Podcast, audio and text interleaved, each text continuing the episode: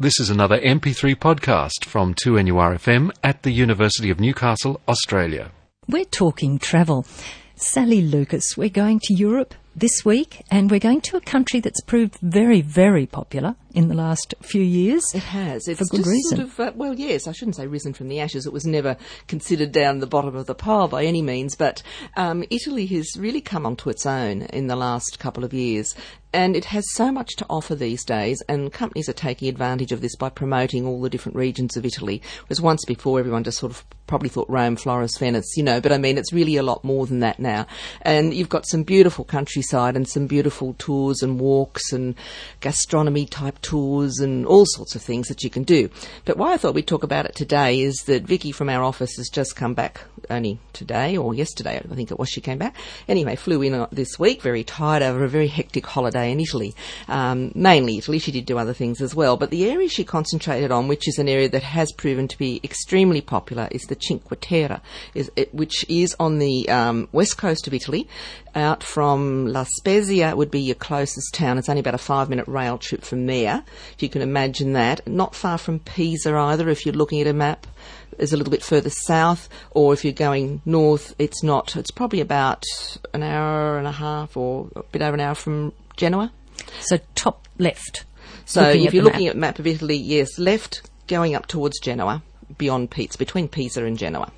And this is an area of Cinque Terre, of course, five, as we understand, and there, there's five of these beautiful villages that are perched into, if you like, cliff-like situations. I guess similar to the Amalfi Coast in, in, in some respects, but the Amalfi Coast, of course, has a road that follows it around, whereas this you've got to really walk between the villages. So it's actually where you would go to do a walking tour. There are organised tours that, you know, would take you through the whole lot, but you really don't need to do that. You could base yourself in one of the townships and then you can do different walks, you know, between each one. Probably the longest walk between them is about two hours and some of them are an hour 45 and some are only an hour.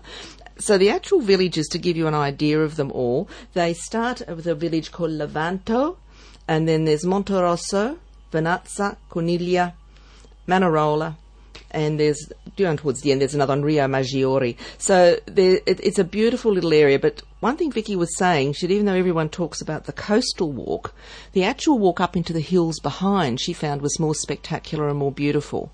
So just to keep that in mind for people who are visiting this area.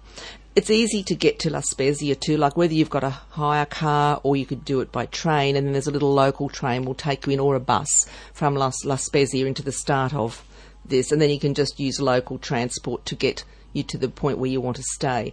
She felt one of the prettiest places was Levanto, which is the most northerly of these these villages. Um, and the another one which was beautiful was Manarola. But just to let people know, they are extremely steep. And where Vicky stayed in one of the villages, um, I think it was this one here, because she showed me where the little balcony was, and that was in Riomaggiore but she said just to, to get up there, the steps, you know, you're just constantly walking up and down steps. And from the from the uh, ferry up to some of these villages, she said they, you know, up to 365 steps. So it's not for the faint-hearted or the unfit. It's really for people who do enjoy walking and have a good level of fitness as well. It's, But- a, but it's amazing, um, really, how they've managed to build the, Oh, the buildings Yes, well, I mean, I know you slopes. people out there, unfortunately, in Radioland can't see what we're looking at, but you look at some of these pictures of these little villages, and they're just virtually built in into the rock face or into the cliff himself of some of these areas. So they're quite spectacular and quite beautiful. But just to let people know, you do need that reasonable level of fitness if you're going to go into that Cinque Terre area. Now, if that's not for you, that's fine. As we've said, there's plenty more to do in Italy. I mean, you can do language courses, you can do cooking courses, you can base yourself in a beautiful villa in Tuscany, maybe near Siena somewhere, which is sort of a good central spot. Uh, Poggibonsi is another lovely little place near Siena, and you're not that far from Florence and Pisa, and you can just have a nice week there where you can just forage out every day. And then, of course, further south, I mean, you've got Rome naturally, of course, as the eternal city, but to go further south from Rome, I think you should see Pompeii, and don't do it as a day trip. Go down there, probably stay in Sorrento for a couple of days so you can do Pompeii. I recommend you do it with a guide. You can guide yourself, but honestly, it's very hard because there's a lot of knowledge about Pompeii that is better with a guide, and they get you into some of the crypts and places that you wouldn't get into normally because it's only if you've got a guide you can do this. And the Isle of Capri, as commercial as we all think it may be, in the Blue Grotto, is stunningly beautiful. It's a beautiful village, and it's worthwhile doing that little side trip to Capri.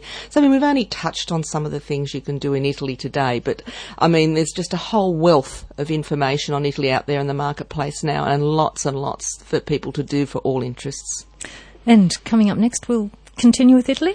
We'll continue with Europe if you like. We're going to talk a little bit about early birds just to let people know what's you know, happening out there. It's a lot, a little bit different this year than it's been in the past. So just to let people know some of the maybe the pitfalls and things to look out for, and some of the other little bits and pieces in Europe. Whether you're going to Italy or not. Exactly. We're talking travel, and we'll be back in just a moment.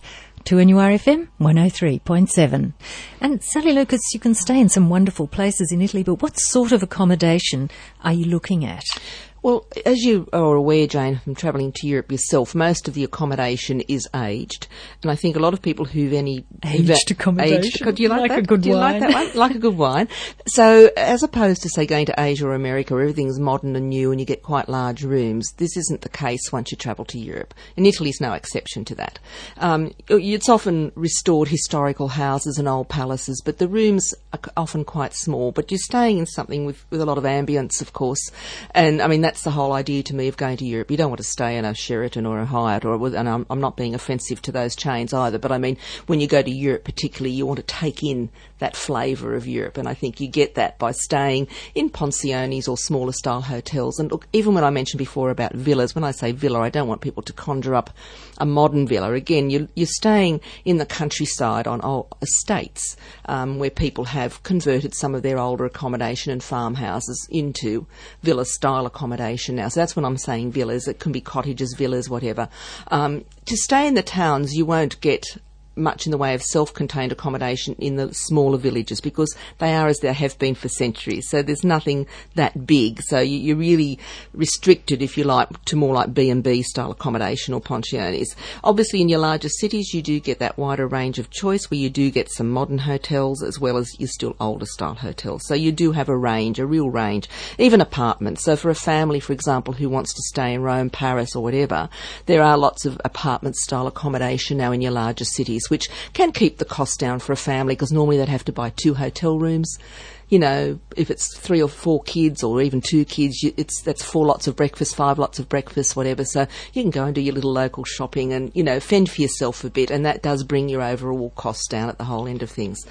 And also, while we're talking accommodation, as I said, with Vicky just having come back, she had a look at a lovely little hotel in Venice. It's right on the Grand Canal, opposite the main railway station, and it was quite reasonably priced. On my, from what she said to me today, I only briefly spoke to her, but because a lot of people have this perception that accommodation on the Grand Canal is always very expensive, which in the most case it is. But this looks like a lovely little hotel. Just looking at the brochure on it, it's a restored historical house, and yeah, so we've got in. We only got one brochure on it, of course, but it's called the Hotel Antiche, A N T I C H E Figure, F I G U R E. Now, whether it's on the net or not, I don't know, but just to let people know if they're looking for something on the Grand Canal, there is something out there that's not just you know terribly expensive. I think she said it was about 115 euros bed and breakfast for the night, so that's fairly reasonable. And Europe's amazing like that. There are always really good places that you can find to stay amidst all the high priced places. is. It's just a, a whole place of discovery, isn't it? And you've just this is why you've got to get out on foot and forage around yourself sometimes because you just fall on these little gems.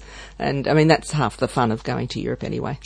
It is. um, while we're talking Europe, Jane, can we just mention with the um, awful, you know, terror alert we had you know, a couple of months ago in Heathrow, we did have these really severe restrictions, of course, on hand luggage if you were going into the UK or also via the UK. People have to remember it wasn't just into London, but if you were transiting London onto anywhere else in Europe, that applied because it was applicable to the UK. all the restrictions that they placed on people, people's hand baggage. hand in baggage. particular. Now they have um, lightened them, if you like to say, that you can now take some liquid items in cabin baggage now into the UK and on to Europe as well. From the 6th of November, this has uh, been effective. Now there are still stringent regu- regulations on the quality of liquid, li- liquid items. I'm getting my tongue all around my words today, and also the method of packing those items in your cabin baggage. Um, the liquids must be held in individual containers not exceeding 100 mils. Um, and the limited quantities that you can um, take include things like shampoo, creams, hair gel, sunscreen, toothpaste, liquid or aerosol deodorants, perfumes, cosmetics such as mascara, lip gloss, and other items of similar consistency. Um, all these liquid containers must be carried in a separate clear plastic zip top or resealable bag that does not exceed 20 by 20 centimetres or equivalent to one litre capacity, and all items must fit in the bag comfortably and the bag must be completely closed. So it is still restrictive, but at least now you can take some of those liquid items with you just to let people know that. And certainly for some people, they're essential. Absolutely items. essential. And just one other little thing that uh, came across my desk this week um, GPS. Uh, a lot of people are asking about that these days, um, particularly with driving through Europe and you know, you're on the wrong side of the road and the wrong side of the car with your steering wheel and all these sorts of things. And they often feel we're trying to navigate and do all this other stuff as well. And sometimes they have a partner who isn't such a good navigator. And that's not me, of course. But um, anyway, um, I only had a client ask me this, and unfortunately, this came on my desk after they'd left. But I will ring them and let them know about it. But um, a company called Drive Away Holidays has sort of just said, no, never get lost. For, from nine dollars ninety a day now, you can get handheld GPS units available, which are available um, to mount in the car or hand hold. So rather than having to pore over a map or anything in a city now, it means that you know you can easily find your way around. Which is the reason this gentleman was asking me. He said, "Look, I don't like to appear ignorant, and I can't speak the language, and maybe the person I'm asking doesn't speak English, and etc. etc." And it includes such things as an MP3 player, an audiobook player. It translates words and phrases for up to nine languages. It's got a travel guide where it will help you find restaurants, hotels, parking lots. It's got a currency conversion function.